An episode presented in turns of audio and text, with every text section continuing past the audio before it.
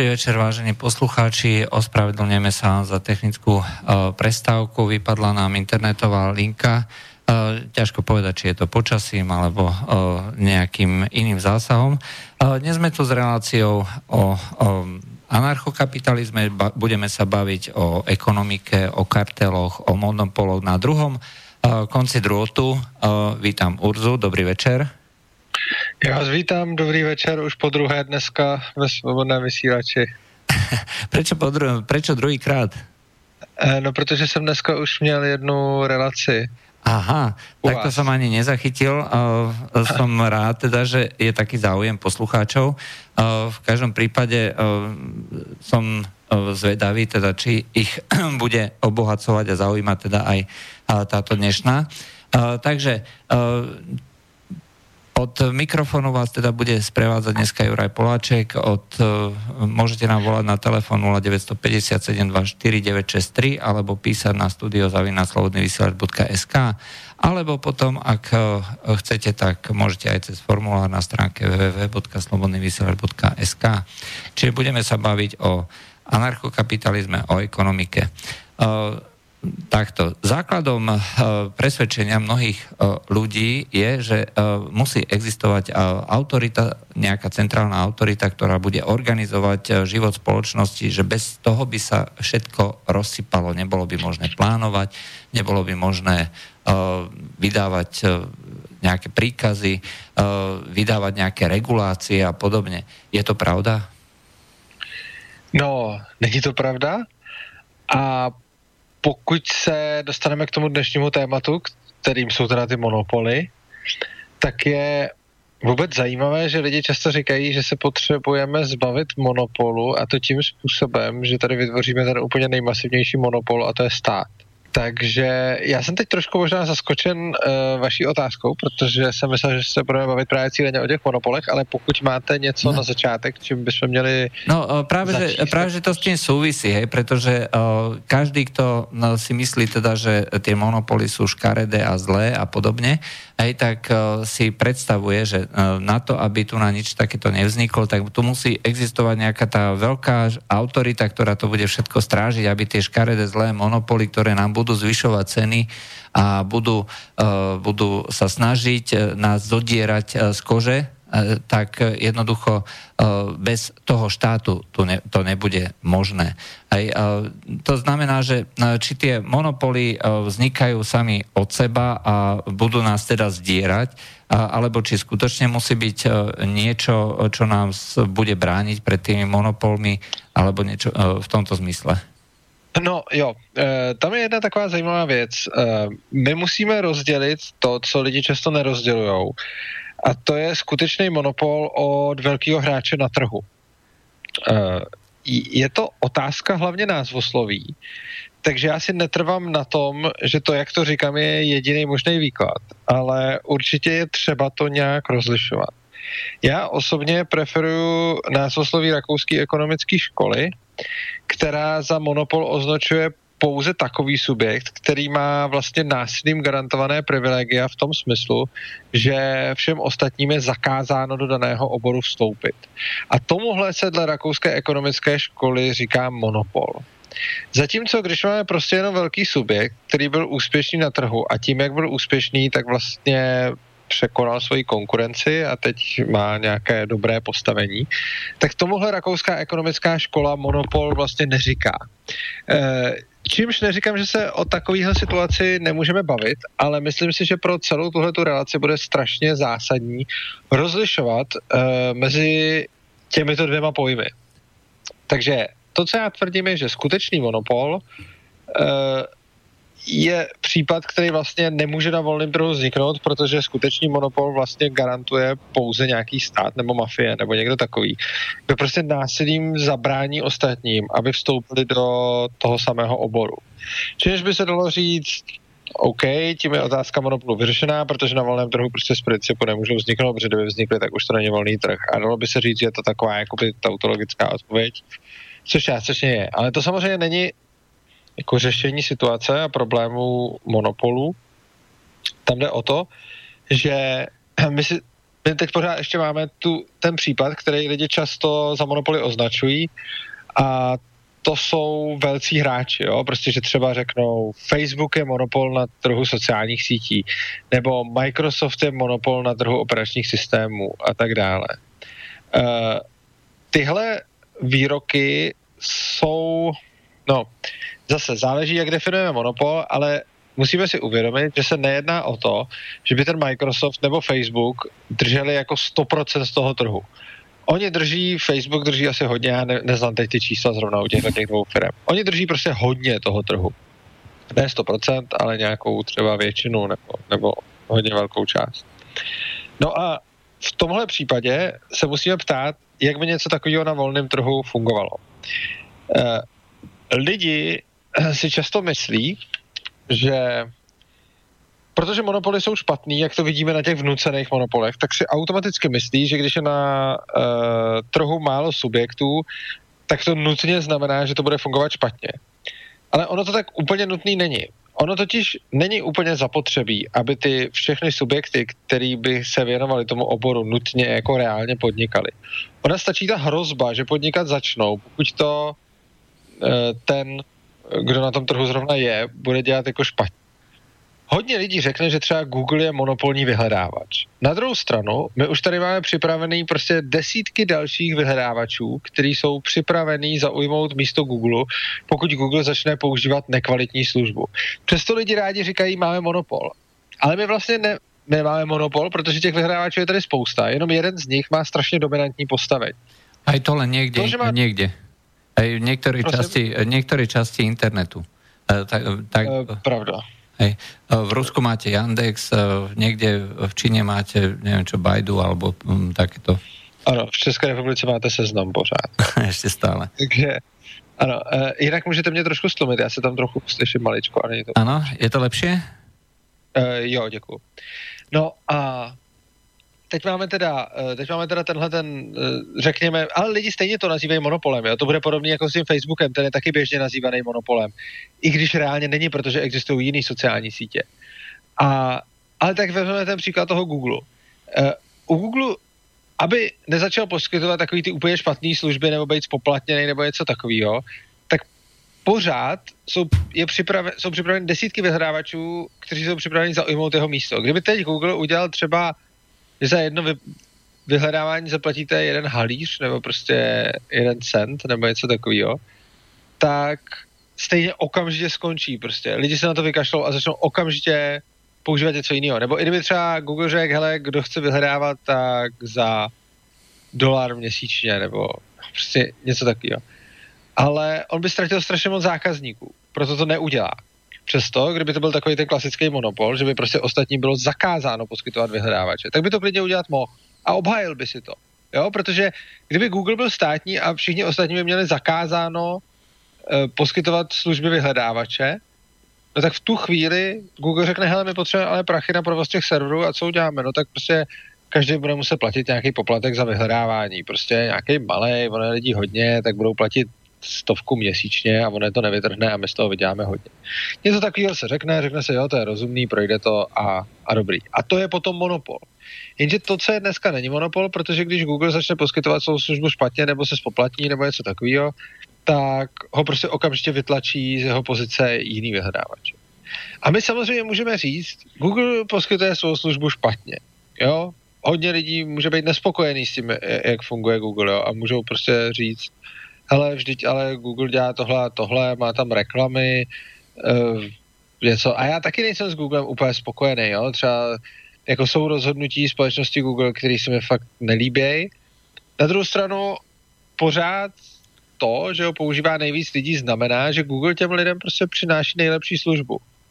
A samozřejmě může někdo namítat tím, že ty lidi třeba jiný vyhrávače neznají, ale tak to znamená, že pro ty lidi je to tak nepodstatný, že ani se nechtějí seznamovat s tím, jestli náhodou někdo poskytuje lepší službu, což znamená, že s tou službou nejsou až tak nespokojený. Hmm. Protože kdyby byli, tak si jinou službu najdou, že jo.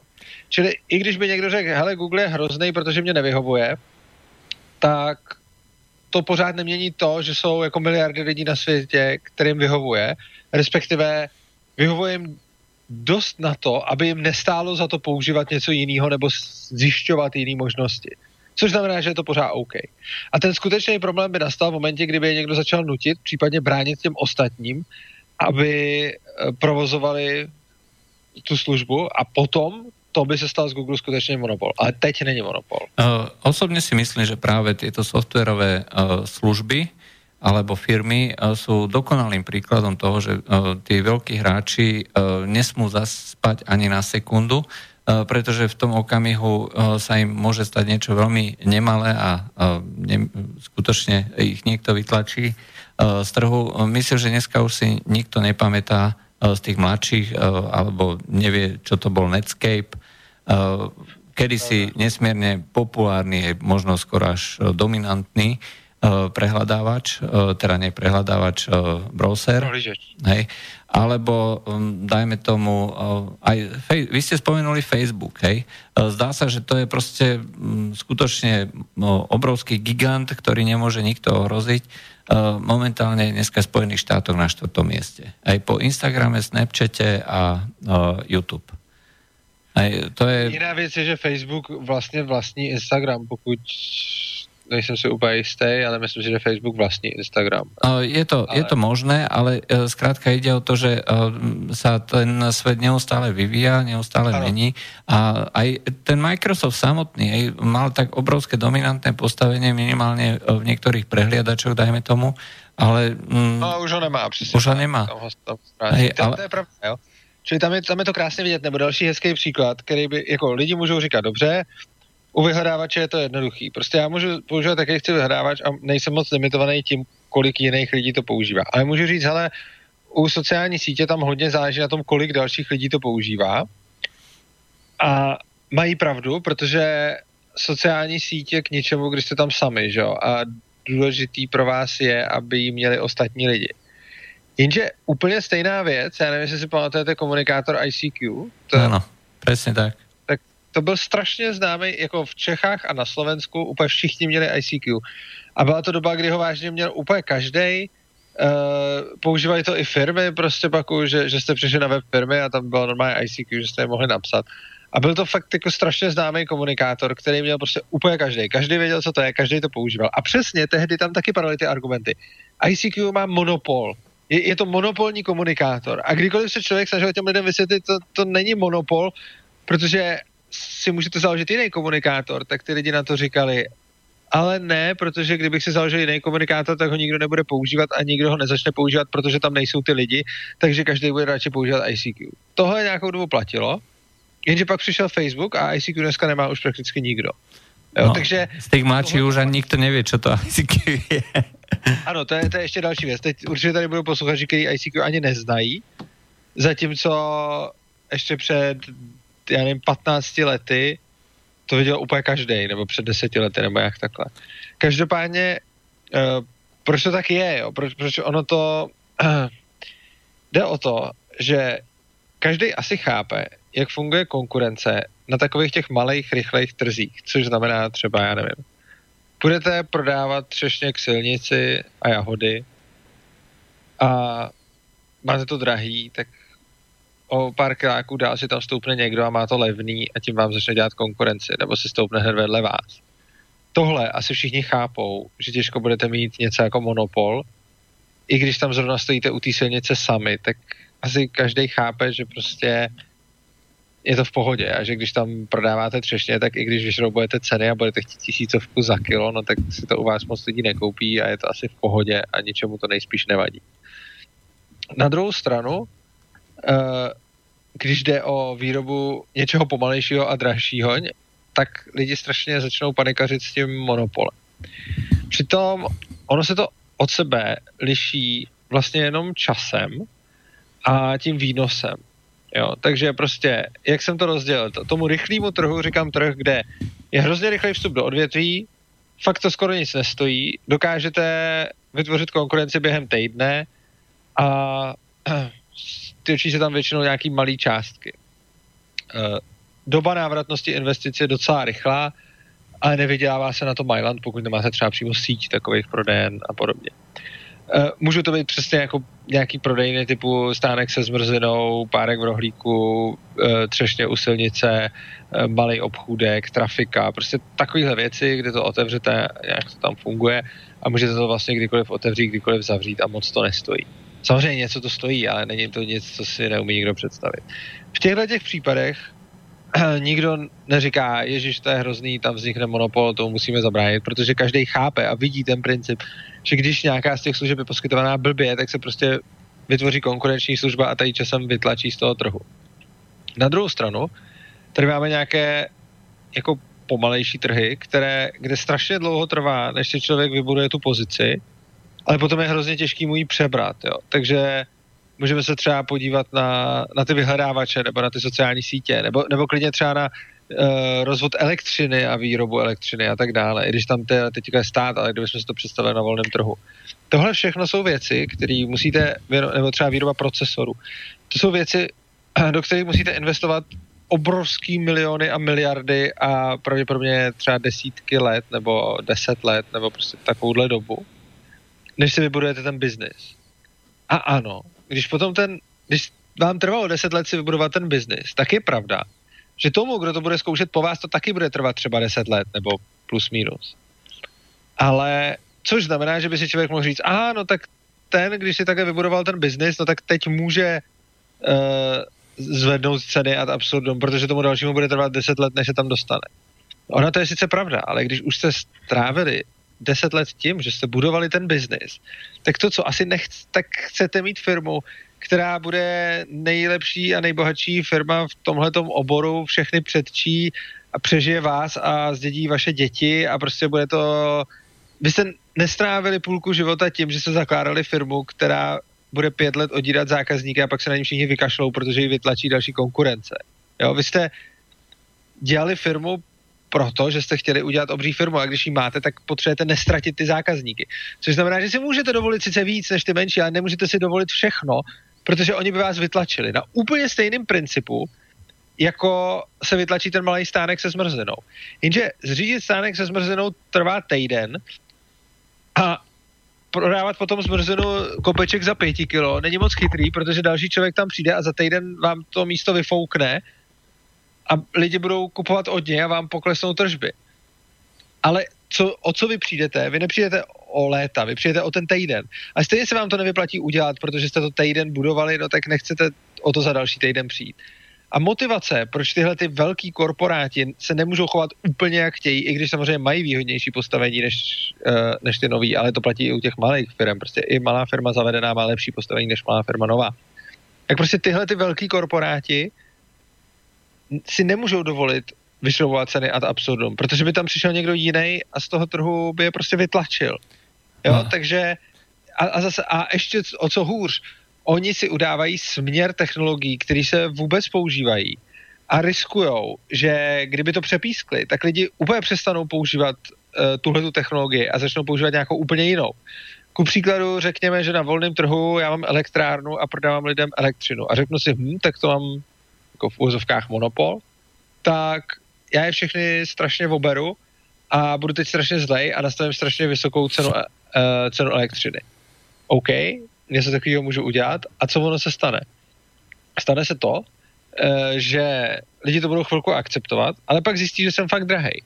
No a tak začnou vymýšlet nějaký náhrady. Tu a tam si někdo nainstaluje soláry, tu a tam si někdo nainstaluje něco jiného, tu a tam někdo přitáhne dieselový agregát. Teď jako tím, jak bude drahá elektřina, tak zároveň se změní celý ten trh spotřebičů, protože najednou bude u spotřebiče hrozně dobrý, že nespotřebává elektřinu, jo? protože když je její cena vysoká, tak lidem se vyplatí zainvestovat do spotřebiče, který nespotřebá elektřinu. Čím všichni odběratelé budou najednou, jako všichni producenti spotřebičů budou najednou motivovaní vyrábět v konkurenčním boje spotřebiče takový, aby stáli, aby spotřebovali méně energie. Což znamená, že domácnosti změní úplně svůj spotřební model, začnou schánět alternativní zdroje, uh, začnou si dělat, já nevím, prostě vesnice si udělá uh, větrnou elektrárnu, prostě začnou dělat všechno možné pro to, aby nemuseli odbírat od toho drahého dodavatele, když bude fakt hodně drahý. A tím, jak se změní i spotřebiče a všechno, no tak ten odběratel, sice, ten dodavatel sice bude nějakou dobu hrozně drahý a nějak si tím i jako pomůže a chvilku si něco nahrabe, jenomže pak se přesně dostane do stavu, že přestane být zájem o jeho služby. Protože strašně moc těch lidí si najde nějakou alternativu, začnou mít spotřávat, najdou si alternativní zdroje a tak dále, což znamená, že on sice něco strašně dlouho budoval, protože aby se do té pozice dostal, tak musel strávit strašně moc času. A potom to všechno riskuje tím, že napálí ceny a oni mu začnou odcházet lidi, ale oni už se mu potom nebudou vracet, protože v momentě, kdy už mají, já nevím, soláry a nízko, uh, nízko spotřební spotřebiče a tak dále, tak oni už potom nemají tak moc motivací se vracet zpátky, i kdyby on zlevnil.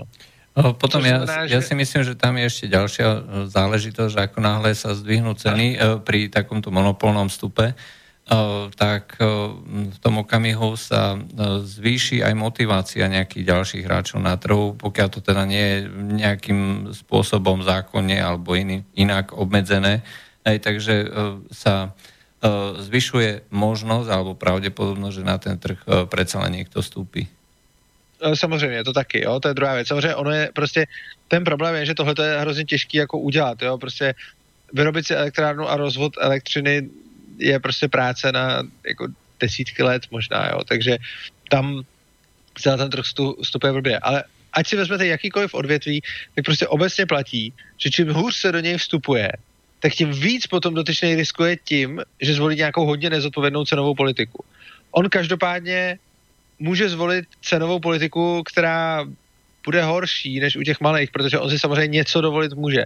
Protože ty lidi jsou jako oni tomu nechtějí věnovat úplně energii a pokud já budu mít teď jako rozvod elektřiny a ten dodavatel si začne účtovat o 10% navíc, no tak se mi to asi nebude líbit a asi mu to zaplatím. Když si bude účtovat o 20%, tak ještě taky, ale v momentě, kdy se začne účtovat o 100, 200, 300%, no tak už se začnou schánět po nějakých alternativách. A samozřejmě, čím on se bude chovat despotičtěji, tím víc zákazníků začne ztrácet.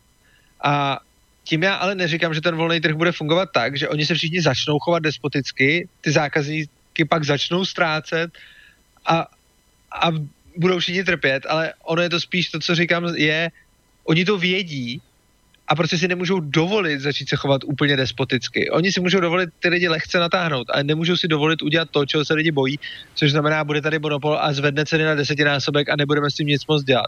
Protože ten důvod, proč on to neudělá reálně, je ten, proč ten člověk u stánku se zmrzlinou neprodává tu zmrzlinu za pěti kilo.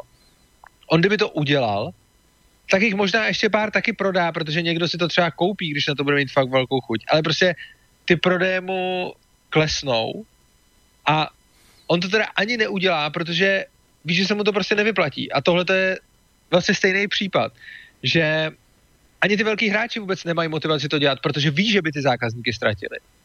Ehm, dokonca to je reálna prax ako z odvetvia.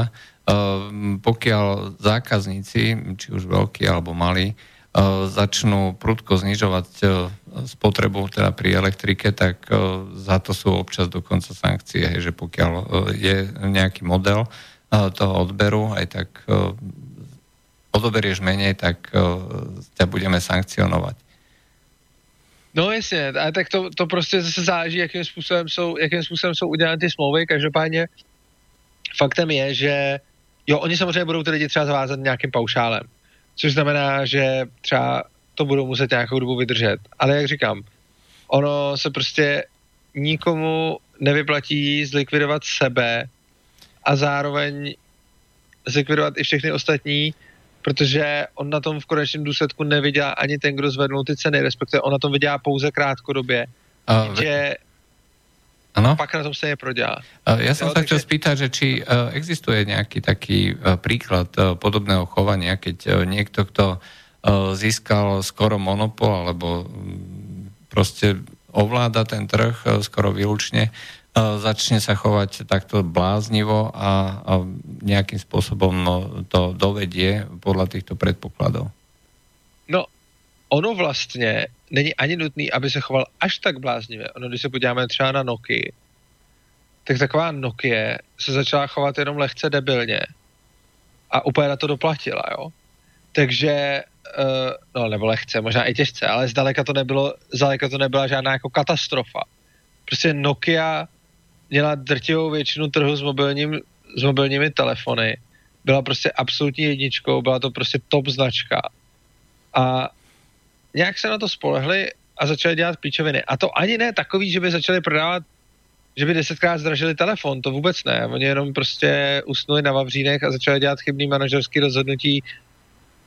Pak se to snažili opravit tím, že vypouštěli debilní zprávy do světa, pak eh, vlastně zvolili novýho manažera, který jako první věc řekl, že vlastně nevěří Symbianu a že Symbian, což byl jejich operační systém, takže ten jako vlastně budou opouštět, takže pak samozřejmě ty lidi neměli motivaci kupovat si telefon s operačním systémem, který jeho výrobce sám tvrdí, že ho jako budou nahrazovat a podobně. A vzal to s nimi rychlej konec. Jo, pr- prostě a lidi viděli, že se chovají blbě. To, to prostě už v době, kdy ta Nokia měla problémy, tak prostě o tom každý psal a každý normální člověk to viděl a věděl. A oni si oni to nějak prostě nevěděli. Oni si prostě pořád říkali, jako asi v pohodě, nemůže se nám nic stát, jsme ty největší a takhle. A prostě nabralo to rychlej konec a teď jsem zase někde viděl to, reklamu na, na telefon Nokia, tak nevím, jestli jsou teď koupený a dělají nějaký telefony pořád pod tou značkou. Každopádně čekali jako totálně strmej pád. Jo. Takže tady vlastně vidíme, že zdaleka ani není třeba jako být jako úplně drakonický. Ono stačí prostě no. jenom začít poskytovat špatnou službu a, a jdete od válu. A někdy ani nemusíte začít poskytovat špatnou službu, jo. Někdy jenom někdo jiný může začít poskytovat lepší. Já si třeba nemyslím, že ICQ poskytoval špatnou službu, s tím byli všichni spokojení. Akorát, že pak prostě přišel Facebook, který to nabídnul víc a, a lidi už nepotřebovali ICQ, protože komunikovali přes Facebook. Ale keď ste povedali vlastne tieto telefóny, tak tam je vlastne tento príklad toho, že niekto niečo poskytuje lepšie a viacej, tak tie nové čínske telefóny, treba z Xiaomi, tá nová značka, relatívne nová značka, dneska už ani nie, alebo Huawei, aj, ktoré tiež bolo zo začiatku, málo kto to nejak vnímal alebo poznal, Dneska sú to renomované značky, ktoré mnohokrát sa stoja, stojí na nový model v šorách, tak ako svojho času sme videli na nový model Apple. Aj, a takže tá, tento vývoj je veľmi rýchly a nemusí človek urobiť vyslovene niečo zlé, že proti tým zákazníkom, ale niekto je zkrátka lepší. E, dokáže to ano. spraviť lacnejšie, e, dokáže to spraviť e, tak, že vycíti potrebu zákazníka a naraz sa tie veci obratia. A lidi si strašně často právě ukazují vždycky, jako to, na co vždycky si někdo stěžuje v případě toho monopolu, tak je to vždycky stejná stížnost, která v podstatě se odehrává v duchu. Podívej se, tenhle ten, kterýho já nemám rád, protože mým preferencím nevyhovuje, má v úzovkách monopol, protože je hrozně velký a má 90% trhu. Což je ale prostě přesně to, že on má tolik trhu proto, že všem ostatním vyhovuje víc než jeho konkurenti. A reálně, když se na to podíváme, tak já nevím, kdo se udržel, jako je fakt málo firm, který by se na nějaký špičce udrželi jako desítky let. Neříkám, že taky nejsou, určitě takový jsou, ale zejména No, jako myslím, že jich fakt, fakt málo, jo, jako když na něm přemýšlím, tak je napadají fakt jednotky, ale drtivá většina těch, kteří se vždycky v nějakou dobu uvádějí jako monopol, tak pak jdou za chvíli do háje, nebo za chvíli, za deset let třeba, nebo něco takového. A jediný co, tak ty lidi si prostě neumějí představit, že všechny ty tržní principy fungují úplně stejně na ty malý hráče i na ty velký hráče, akorát u těch velkých hráčů to trvá víc času. Hmm. Ale jim jde taky o víc a stojí to víc peněz, což znamená, že oni si nemůžou vyskako, vyskakovat z úplně stejných důvodů, proč si nemůžou vyskakovat, uh, proč si nemůžou vyskakovat ty malí.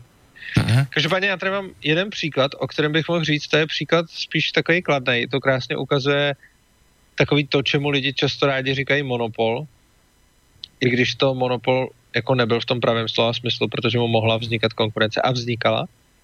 A to je firma Standard Oil, která tady byla před nějaký více než 100 lety, trochu, nebo přes 100 lety. A byla to firma, která vyráběla petrolej. A byla to americká firma a byla neuvěřitelně efektivní, protože vlastně dělala všechny takový ty nekalý, to, co dneska označujeme za nekalé hospodářské praktiky. Takže prostě dumpingové ceny, skupování konkurence, uh, jako dělala i takové věci, že třeba převážil po železnici svůj petrolej a platil železnici za to, že nebude převážet petrolej konkurentů. A oni sice byli jako strašně agresivní, jenomže v rámci té agrese si museli držet uh, ceny nízko, aby nestráceli zákazníky. Oni měli v tom maximálním období, myslím, 92 nebo 690 trhu. Takže prakticky ce, jako víc než 9 desetin petroleje, který se v té době prodávalo, prodala tahle ta firma. A lidi a, a bylo zajímavé, že prostě tehdy to nebylo tak ještě braný, tak zákazníci byli spokojení, konkurence samozřejmě šílela, ale taky ne všechna, protože se objevovaly i takové konkurence, které se v podstatě už zakládaly za tím, že je standard skoupí, takže s tím už takhle počítali. A co ono se vlastně dělo?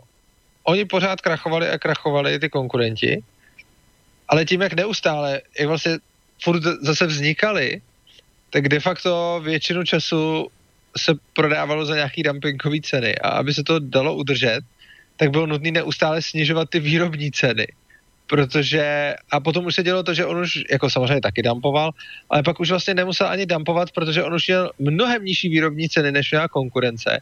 A tím pádem on už prostě prodával jenom s hrozně malinkým ziskem a ta konkurence prostě to nedokázal ani vyrobit tak levně, jako on to dokázal už prodat. Ale tohle je něco, co je pro zákazníka prostě úplně boží a přesně to, co zákazník chce, protože zákazník většinu času prostě platí málo. A nemohl si dovolit udělat to, že prostě vyhubil konkurenci v nějakém místě a pak cenu masivně zvýšil. Respektive on udělal to, že vyhubil konkurenci v nějakém místě, pak cenu zase se snažil zvyšovat a výsledek byl, že okamžitě se mu tam vylíhla zase konkurence, takže musel zase ty ceny snížit. Jo.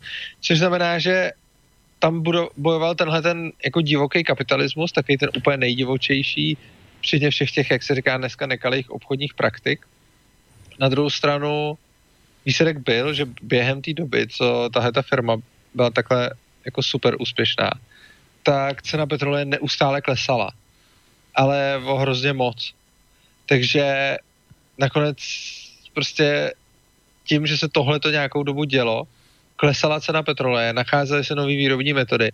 A jo, ta konkurence na tom sice trpěla, ale zákazník byl spokojený. No a potom, po nějaký době si konkurence vyřvala u kongresu, že tohle teda ne a že jsou to nekalý obchodní praktiky a že prostě je to špatný. A kongres udělal to, že ten standard oil jako utnul. On ho nějak jako prostě donutil tu firmu rozdělit na, na víc firm. Výsledek byl, že po tom státním zásahu vzrostla cena petroleje. Jo, takže vlastně tam byl v úzovkách monopol, který vlastně nebyl monopol, protože se musel furt snažit o přízeň, uh, o přízeň zákazníků, protože on neustále se snažili vyštvat z trhu jiný takovýhle firmy. No a potom, když toho začal stát, nasadil tam regulace, rozdělil tu firmu, tak cena prostě vzrostla, protože najednou už to přestalo být neregulované tržní prostředí. A ty lidi to měli horší, i když to byl zásah jakoby v jejich méně, i když se to samozřejmě vylobovali konkurenti. No, v princípe mnohí ľudia by mohli namietať ako existenciu AT&T, kde naopak ako tým rozdelením, rozdelením došlo k zvýšeniu konkurencie a k zniženiu cien, ale myslím, že to nie je celkom správny, správny príklad. Čo si myslíte vy? Uh, no, jako takhle. Tam je pořád problém, že existuje hrozně moc regulací ohledně uh, poskytovatelů, uh, jako provozovatelů internetu. Uh, a v Americe, kde to ještě jako společně s televizema a, a tak dále. Což znamená, že americký trh je v tomhle hodně specifický tím, že je, že je vlastně nějakým způsobem docela regulovaný a také specifický v tom, že tam mají no, jak se teď řešil třeba ten problém s tou síťovou neutralitou, že Tam mají prostě problém v tom, že stát nějakým způsobem tu síťovou neutralitu vynucuje, ačkoliv uh, tamní tržní podmínky, kdy lidi koukají vlastně, kdy lidi využívají internet trochu jinak než my tady, uh, tak by si tržně ty um, provozatele nastavili radši ceny po svém, ale on jim do té cenotvorby zasahuje stát. Takže vlastně on už tam ani není volný trh, což znamená, že samozřejmě se potom může stát, že když zregulovaný trh zregulují nějak jinak, tak se může stát, že to nějak prostě, že to nějak prostě hm, jako pomůže. Ja som práve preto spomínal AT&T, lebo ten rozdiel v tom monopole AT&T a Standard Oil bol v tom, že Standard Oil fungovala v neregulovanom prostredí, to znamená divoký kapitalizmus, kde je všetko dovolené. A mal z toho prospech zákazník v konečnom dôsledku. Lenže AT&T, tá pôvodná, tak fungovala v regulovanom prostredí, kde mala štátom zaručený telefonický monopol. To znamená, tohle že... To jste řekl asi, tohle to jste řekl asi, asi líp než já, no. Tam, tam je potom další věc, že uh, přidělování pásem v podstatě funguje tak, že stát má monopol, nebo takhle, on má monopol na to je rozdělovat, což znamená, že potom vlastně nějakým způsobem víceméně vytváří nějaký kartely. A že vlastně je to, je to změna regulovaného trhu na jinak regulovaný trh a to může pomoct. Nejedná se o změnu z neregulovaného trhu na regulovaný. Uh, nie, len prostě si mohli v rámci toho regulovaného trhu tie Baby Bell, aj to znamená tie, následov, tí následovníci, ktorí vznikli rozdelením AT&T, tej pôvodnej, uh, mohli si teda konkurovať v rámci toho regulovaného trhu. Ej, a tá samotná konkurencia, aj keď teda to bolo regulované, tak spôsobila zníženie cien. Aj, ale e, to, e, čo vy ste hovorili, aj to znamená standard oil, rozdeliť a zaviesť regulácie, nakoniec viedlo k tomu, že ceny e, tých konečných produktov pre koncového zákazníka vzrástli. Čo je prirodzené, pretože tá regulácia vždy nejakým spôsobom pridáva, pridáva k tej cene. Aj takže preto si myslím, že ten, ten rozdiel medzi standardom a NTT je práve v tom, že či to fungovalo v regulovanom alebo neregulovanom prostredí. Ano, v zásadě souhlasím, tohle to jste, tohleto jste řekl dobře. Ano. Uh-huh. Uh, ešte jedna uh, vec, ktorá sa často pri týchto otázkach vynára, uh, čo keď budú, dajme tomu, máme príklad procesorov, hej, každý pozná AMD, každý pozná Intel, E, čo by sa stalo, keby e, sa teraz e, dohodli títo dvaja poskytovateľia tých procesorov a povedali, že my si teraz budeme ako hrať na svojom piesočku, aj vytlačíme konkurenciu a tak potichučky si budeme zvyšovať ceny, tak aby to nikto nevidel, že dohodnú si nejaký malý kartelik a budú si takto prihrávať. No, ten kartel vlastně je to tež, co ten mono... Takhle, když, mám, když bych měl jednu tu firmu, tak už jsme si ukazovali, proč uh, tohle to by nefungovalo, respektive ono by to chvíli fungovalo, ta firma by mohla chvíli hrozně vydělat, ale potom by na tom nakonec ona sama prodělala, protože by ji někdo o tu pozici připravil. Když by se jednalo o kartel dvou firm, tedy Intelu a AMD v tomto případě, jakožto výrobci procesorů do osobních počítačů, tak tím, že udělají tu kartelovou dohodu, tak je to pro ně stejný, jako kdyby to byla jedna velká a platí pro ně jako by to samý, jo? protože vlastně jestli máte dvě firmy, které se dohodnou na společném postupu, tak se to příliš neliší od toho, když máte jednu firmu, která z principu postupuje tak jako jedním postupem. E, rozdíl je v tom, že když je to kartelová dohoda, tak ještě navíc tu kartelovou dohodu e, vlastně pohání touha po zisku a touha po zisku je přesně to, co bude taky motivací, proč tu kartelovou dohodu nedodržovat. Respektive formálně ji dodržovat, ale stejně se snažit nějak ty zákazníky přetáhnout. Což znamená, že když máte, když máte kartel, tak uh, všichni ty, všichni ty, zákaz, všichni ty jeho účastníci se budou nějakým způsobem snažit o to, aby přeci jenom ty zákazníky přebrali, jenom to nemůžou dělat tak okatě, aby ty ostatní je nemohli obvinit uh, z porušení kartelové dohody. Jo?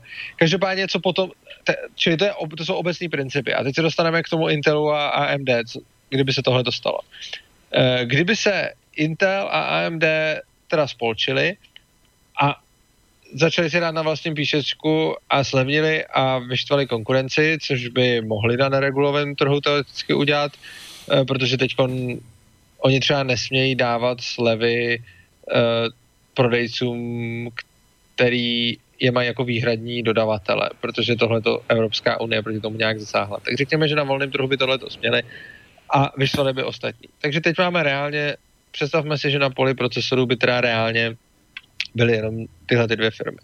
Co oni by mohli udělat? Řekli by si, OK, konkurence je mrtvá, než, někdo, než se někomu povede vyvíjet procesor, tak to trvá dlouho. Navíc naše procesory jako jsou ne optimalizované všechny aplikace, což znamená, že prostě my jsme teď nejlepší výrobci podle našich standardů a my teda teď jdeme zvýšit ceny. No dobře, tak zvýší ceny a budou desetkrát další procesory. Co se bude dít? No, za prvé brutálně poklesne prodej procesorů, protože, a teď jako jestli desetkrát, pětkrát nebo dvakrát, to je jedno, jenom záleží, jak moc se to, jako, bude se dít to samé, co popisuje, jenom v různé míře. Takže bude se dít to, že procesory budou drahý. Uh, bude se jich prodávat méně, protože lidi si radši nebudou kupovat nový procesory a radši díl vydrží s těma starýma. Uh, začnou třeba kupovat nové desky na starý procesory a tak dále, což se bude dít jako víc než jinak, ale řekněme OK, tak uh, můžou to být i výrobci desek. No a výrobců desek už je, už je mnohem víc. Takže se objeví najednou výrobci, jo vidíte, to se objeví výrobci desek, kteří začnou nabízet desky na starý uh, intelácký a AMD procesory, protože hodně lidí si radši nechá ten starý procesor, než aby kupoval nový, když bude desetkrát dražší. Přece nějaký lidi určitě budou kupovat i desetkrát nebo pětkrát nebo dvakrát předražený procesory, protože budou chtít uh, s nimi něco dělat a mít velký výpočetní výkon, no tak ty budou platit. No a v tuhle chvíli už je jasně vyslaný signál všem hráčům na trhu, který začínají vyvíjet procesory. A všichni si řeknou, OK, AMD a Intel blbnou, udělali kartel, no tak to je jedinečná příležitost k tomu, aby jsme jim jednou provždy vzali ty zákazníky. No a někdo přijde a začne vyrábět procesor, který bude kompatibilní s nima a někdo si třeba řekne, já to zkusím ještě jinak a začne vyrábět procesor, který bude lepší a nebude se muset zatěžovat tou zpětnou kompatibilitou, jako třeba u IA32, což už je totální bordel z technologického hlediska toho návrhu. Takže přijde někdo, kdo vymyslí procesory, které sice budou nekompatibilní, uh, ale budou prostě levný a dobrý třeba. No, v tu chvíli, nebo ze začátku ani ne tak dobrý a možná třeba ani ne tak levný. A nějakou dobu to bude vyrábět, čím se v tom zdokonalí, pak se zlevní, zlepší a lidi to začnou pomalinku kupovat. Jo, i když on vlastně může být levný, protože jeho cílem je teď jako získat si ten trh, což znamená, že do toho přijde samozřejmě ne někdo, že bych to byl třeba já a řekl si začnu vyrábět procesory, ale bude to třeba, já nevím, nějaký Elon Musk nebo někdo takový, kdo si řekne, OK, ovládnu ten trh. Začne vyrábět ty procesory a protože to napřed zadotuje a není žádná ta uh, ochrana prostě proti nekalý hospodářský soutěži, tak to může klidně dumpovat a může ty procesory prodávat fakt levně. A tím, jak bude prodávat ty procesory fakt levně a to za cenu prostě klidně ještě jako poloviční oproti tomu, co stojí teď, čili třeba 20 novou oproti tomu, co bude prodávat Intel a AMD, tak se začnou na tyhle ty procesory vyvíjet aplikace. Jo, a lidi prostě začnou psát aplikace pro tyhle procesory. Strašně moc lidí nepřejde, bude to dlouho trvat, jenže vznikne nějaká jako subkultura kolem těch procesorů, napřed tam bude prostě pár aplikací, pak vzniknou nějaký ty základy, jako prohlížeč, Office a všechny ty věci, které budou fungovat na tomhle procesoru. No a jak začne tohle vznikat, tak už potom najednou BFU bude mít na výběr, prostě když přijete k úplně nějakému takovému tomu běžnému uživateli, který chce internet, uh, chce tam e-mail a chce si prohlížet obrázky, pouštět hudbu a dívat se na film, tak mu řekne, no hele, tady si můžeš koupit počítač, kde je teda intelácký procesor a ten sám stojí 30 tisíc a zbytek počítače stojí dalších 10, takže si tady můžeš koupit počítač za 40, no anebo tady můžeš mít celý druhý počítač za 8 už. A oni dělají to samý, jenom teda ten jeden tam má, je, tam má kompatibilních milion programů a ten druhý tam má pouze přehrávač, uh, Office a browser strašně moc BFU řekne, ty proč bych platil jako pětkrát tolik za, za, za počítač, když můžu mít za pětinovou cenu a půjdou mi tam asi tak všechny ty tři programy, které já potřebuju a stejně nic jiného nevyužívám. Hmm. No a tímhle způsobem začne Intel s AMD a jejich slavná, slavný kartel prostě ztrácet. No hmm. v tuhle tu chvíli už začnou jít do kopru a jakmile jim začnou přetahovat ty zákazníky, tak už to pak bude strašně špatně, protože čím víc tenhle ten nový hráč bude mít zákazníků, tím víc pro něj bude existovat programů a tím víc věcí bude optimalizovaný na ty jejich procesory a vlastně tímhle tím by se ten Intel a AMD připravili o tu obrovskou výhru, kterou teďko mají. Oni teď mají proto, že strávili strašně moc času na tom trhu, který ostatní hráči nestrávili. No ale oni teď mají výhodu a když by udělali tohle, co jste navrhoval, tak uh, se stane to, že budou chvíli víc vydělávat a pak o tu výhodu přijdou. Hmm. Ja len doplním, že to BFU, čo znamená, ja neviem, ja, ja aspoň poznám skratku, že užívateľ zbavený mozgu. Uh, jo, no tak já jsem těch, ono těch zkratek je, těch zkratek je hodně, uh, jsou anglický i český, třeba jedna taková česká, která se mi líbí, je běžný fronta uživatel. A BFU znamená teda uživatel, který má počítač, ale nic o něm neví, neví nic ani o výpočetní technice a používá ho fakt jenom na to, že si na tom přečte maily, podívá se na zprávy, přehraje si film, písničku a vůbec netuší, jak ten počítač funguje. No, v, princípe, v princípe je to práve tie moderné technológie umožňujú krásne sledovať ten veľmi dynamický vývoj aj týchto náročných technológií a s veľkým kapitálovým vstupom je, že skutočne nikto si nemôže byť istý. Firmy, ktoré v minulosti boli ani monopolné, alebo respektíve mali veľmi významný podiel na trhu. V minulosti, ja neviem, značka Ericsson a značka Nokia, aj severské firmy, ovládali možno 90% trhu. Dneska už o týchto značkách e, málo kto ako vie a pozná. A to je asi taký najlepší príklad toho, že to jednoducho funguje. Mňa ale zaujíma, že čo znamená dnešné prostredie treba v Európskej únii. Je to, je to v prospech užívateľa, keď sa Európska únia neustále zaoberá tým, že ako pomôcť užívateľovi, ako to zregulovať, ako niečo nariadiť. No, ono to bohužel na první pohled může vypadat, že to ve prospěch uživatele je a krátkodobě to i skutečně tomu uživateli pomoci může. Problém je ten, že čím víc bude deformovat ten trh, tím hůř. A oni se prostě uh, oni se prostě budou muset potom ty výrobci softwaru, hardwareu a vlastně všeho někde na něčem zahojit a nakonec ty náklady stejně ponese ten spotřebitel. Čili těch regulací je samozřejmě těch regulací je samozřejmě celá řada, prostě žárovky, vysavače, software, pokuty Google a tak podobně.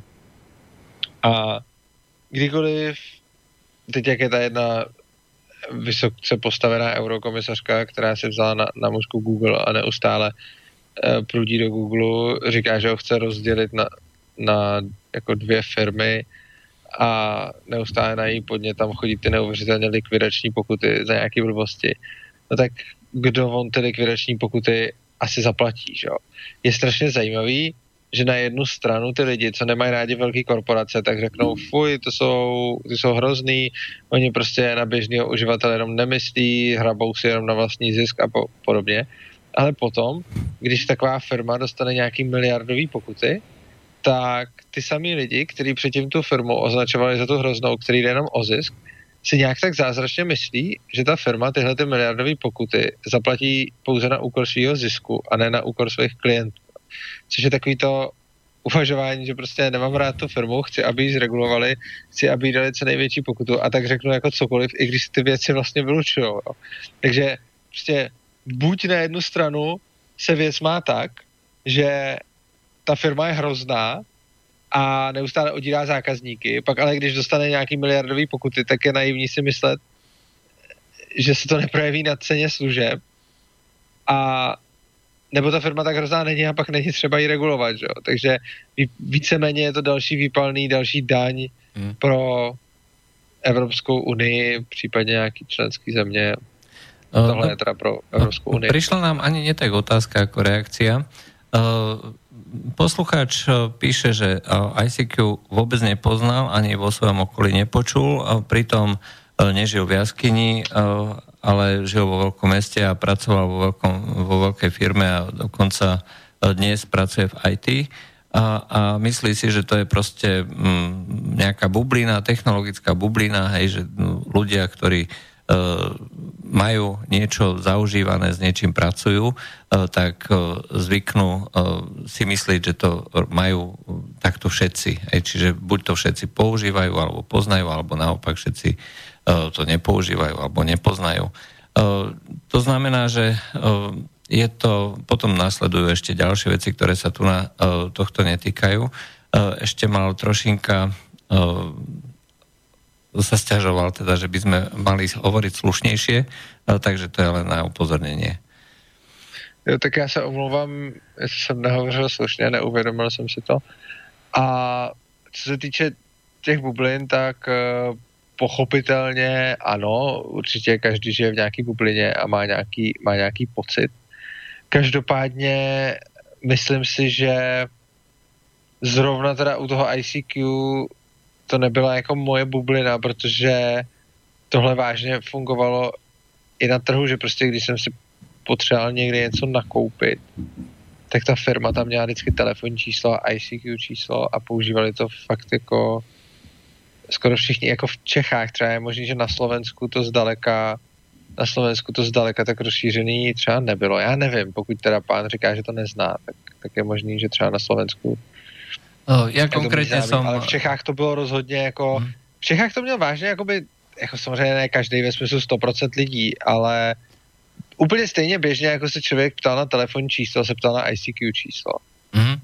Uh, tak toto uh, si pamätám v podstate aj ja, ja som skôr používal uh, iné komunikátory, ale uh, ľudia to mali uh, tak uh, všelijaké, ja som používal tie také, ktoré zahrňali viacero. Uh, bola to proste éra uh, takýchto komunikátorov, dneska už skôr niečo, čo sa dá uh, používať na tom smartfóne a to je práve tá technologická výzva a prináša to rôzne zmeny. V konečnom dôsledku má z toho problém užívateľ, teda má z toho prospech užívateľ. Ešte jednu vec, čo ma tak napadla počas toho, tu sa neustále hovorí o dumpingu ako o niečom zlom. Prečo to vlastne tak je, keď má z toho prospech užívateľ? No, ono se o tom hovoří jako o něčem zlým typicky proto, že tady existuje taková ta představa. Někdo udělá dumpingové ceny, tím konkurence vykrvácí a on pak ty ceny zvedne a, a tím si pomůže. No na druhou stranu tohle jako se takhle reálně jako by nikde moc nedělo, respektive ano, dělo, děli se dumpingové ceny, to neříkám, že ne, ale nedoplácejí na ně na volném trhu uživatelé. To se můžeme podívat například na standard oilu. Ten jako dumping byl jeho asi úplně nejzákladnějším útočným prostředkem proti konkurenci ten dumping tam byl jako všude přítomný pořád, prostě řekněme, jako, že třeba, já si představit, že třeba půlku času jel na dumpingové ceny. A ano, potom se to samozřejmě nabral, ty ceny trošku zved, ale nemohl je zvednout tak moc, protože by zase o to místo přišel. A jako samozřejmě, když někdo dumpuje, tak pak musí v jiném času zase vydělávat, ale to znamená, že to způsobí nějaký výkyvy těch cen, ale on potom ve výsledku na tom nemůže tak moc vydělat, protože když by prostě zvednul ty ceny moc, tak mu zase konkurence odláká zákazníky. To je, to je první věc. Druhá věc je, že pokud máte proti sobě chytrou konkurenci, tak samozřejmě záleží, co je to za obor, ale ona vás na ten dumping může hrozně snadno dostat.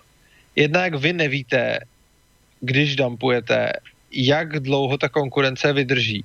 Jo? Řekněme, že vy máte svoji firmu, někdo jiný má svoji firmu, vy rozjedete dumping, ale vůbec nevíte, jestli ty ceny budete muset držet nízko měsíc, dva, rok, prostě netušíte, za jak dlouho ta vaše konkurence jako zkrachuje. Což znamená, že vyjdete do něčeho, co je poměrně rizikový, takže si to můžete dovolit fakt jenom, když vy jste obří a konkurence je malá. Na druhou stranu, co se pak může stát, a to se mimochodem dělo i tomu standard oilu je, že za ty nízké ceny od vás začne nakupovat ta konkurence. Že?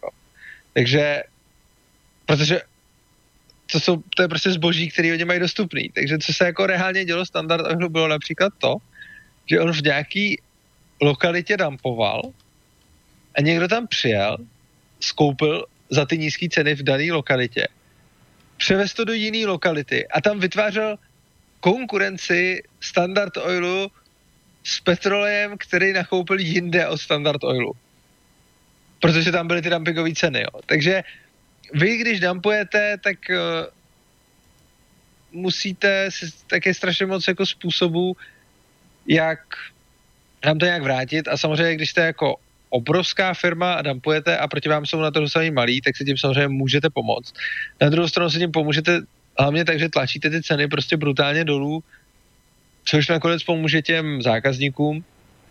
A když máte kolem sebe firmy, které jsou srovnatelně velký, a tím nemyslím, že musí být třeba stejně velký, jako srovnatelně už je třeba poloviční, tak tam už je to strašný riziko. Prostě v momentě, kdy samozřejmě jste stokrát větší než váš konkurent, tak OK, tam ten dumping dává smysl, ale v momentě, kdy vedle vás vyroste konkurent, který je třeba poloviční nebo i třetinový nebo něco takového, tak tam už se můžete strašně moc spálit, protože on už, jak je vůči vám docela velký, tak může dělat různé věci a hlavně může začít odkupovat to vaše zboží a pak vám konkurovat jako vaším vlastním zbožím, což je, což je let kdy nemilé. A hlavně Eh, když potom stát ty dumpingové ceny zakazuje, tak je to strašně hloupý, protože uh, ono to potom brání i tomu, když chce někdo dělat nějaký výprodeje. Takže například uh, já dělám nějaký ERP systémy pro retailové firmy a tam je vidět, co oni vlastně reálně řeší, že oni by někdy potřebovali snížit cenu a vůbec ne kvůli dumpingu. Oni prostě mají třeba plný sklad a potřebují se toho zboží zbavit, protože třeba to špatně odhadli, blbě se prodává, potřebují tam nový zboží a potřebují se toho hlavně zbavit a ono si to od nich jako nikdo zpátky neodebere, tak si toho potřebují hlavně zbavit a získat to místo a získat aspoň něco. A oni s tou cenou nemůžou jít úplně libovolně dolů, protože jako platí legislativa, která je v podstatě nutí ty ceny držet vejš, než by oni sami chtěli, čímž vlastně poškozuje ten státní zákazník a ty zákazníci to sami neví, že jo? protože oni jako nevidí, že ta cena, která tam je, by mohla být nižší, kdyby nebyl ten zákon, což je samozřejmě strašně skrytý, ale reálně to potom ty zákazníky poškozuje. A já to třeba vidím, když jsem prostě pro ně programoval, když jsem se bavil s těma obchodníma odděleníma, tak oni prostě musí na tohleto dbát, že prostě nemůžou moc prodávat za moc nízké ceny, protože to začne být podezřelý, i kdyby to chtěli dělat z jiného důvodu než dumpingu. Jasně. Uh, tým kartelom a vůbec uh, tým prepredajom Uh, ja sa hodne zaoberám zase tými rôznymi ropou, ropnými produktami, plynom a tak ďalej. Uh, takže uh, je jeden z najznámejších kartelov dlhodobo pôsobiacich, to je kartel OPEC, krajín vyvážajúcich ropu. Hej, a tam krásne vidno, že to je neustály väčší boj, že pre Boha živého, tu sme sa na niečom dohodli, že budeme ťažiť toľko a toľko a vy to porušujete. A je presne to, čo ste hovorili, že každý sa z toho no snaží. No jo, přesně, ano. A... To, to je přesně to, že ten kartel vzniknul za účelem zisku. No prostě protože ho udělali zisku chtiví lidi, tak potom porušují ty kartelové dohody, protože jsou zisku chtiví. Čili úplně přesně tohleto, co říkáte, se vlastně vlastně děje a bude dít, což znamená, že ten kartel, vlastně kartel je ještě jakoby pro toho, kdo to dělá, tak je ještě horší a méně stabilní než monopol. Nebo monopol, takový ten v úvozovkách, když je někdo silný hráč a má dominanci trhu. A my jsme se na, na začátku ukazovali, že ani ten, kdo má tu dominanci trhu, tak nemůže prostě si dělat, co chce. A když ani tenhle ten to nemůže, no tak kartel už vůbec to nemůže, protože kartel je v horší pozici než jedna takhle velká dominantní firma. Hmm. A hlavně potom, když se stát to snaží nějak v úzovkách napravit, tak to vede víceméně jenom k dalším špatnostem, protože ono je vůbec zajímavý, jak lidem nevadí, když ten monopol má stát. Lidi jsou strašně proti monopolům a když by si udělal někdo monopol, já nevím, i třeba v sociálních sítích ve vyhledávání a ve službách, který nemusíte víceméně využívat, který jsou jen tak prostě jako OK, tak využijte nebo ne, tak tam jsou na to lidi hrozně citliví. Ale to, že má stát monopol asi tak prostě ve 20 odvětvích, a není to ten takový ten jako monopol, že by někdo poskytoval tak dobré služby, že reálný, si ho lidi vyberou. Zákonový, ale reálný monopol, tak to lidem prostě nevadí a když ten monopol je stát, tak je to v pohodě. A ještě hlavně, když říkají takový to, musíme tady mít antimonopolní úřad a stát, aby nás chránil před monopolama, což je v podstatě logika aby tady nebyly monopoly, tak musíme založit ten největší monopol a ono nám to nějak pomůže. To je něco jako logika třeba, aby se tady lidi nevraždili, tak sem hodíme vodíkovou bombu a oni už se pak budou vraždit. Prostě. A to je přesně, to je přesně ono, jo? Jako, že, že prostě chceme něčemu zabránit, tak to uděláme v tak masivní míře, že jako tomu vůbec nezabráníme, jenom prostě pak vytlačíme ostatní, aby už to nemohli dělat. Hmm.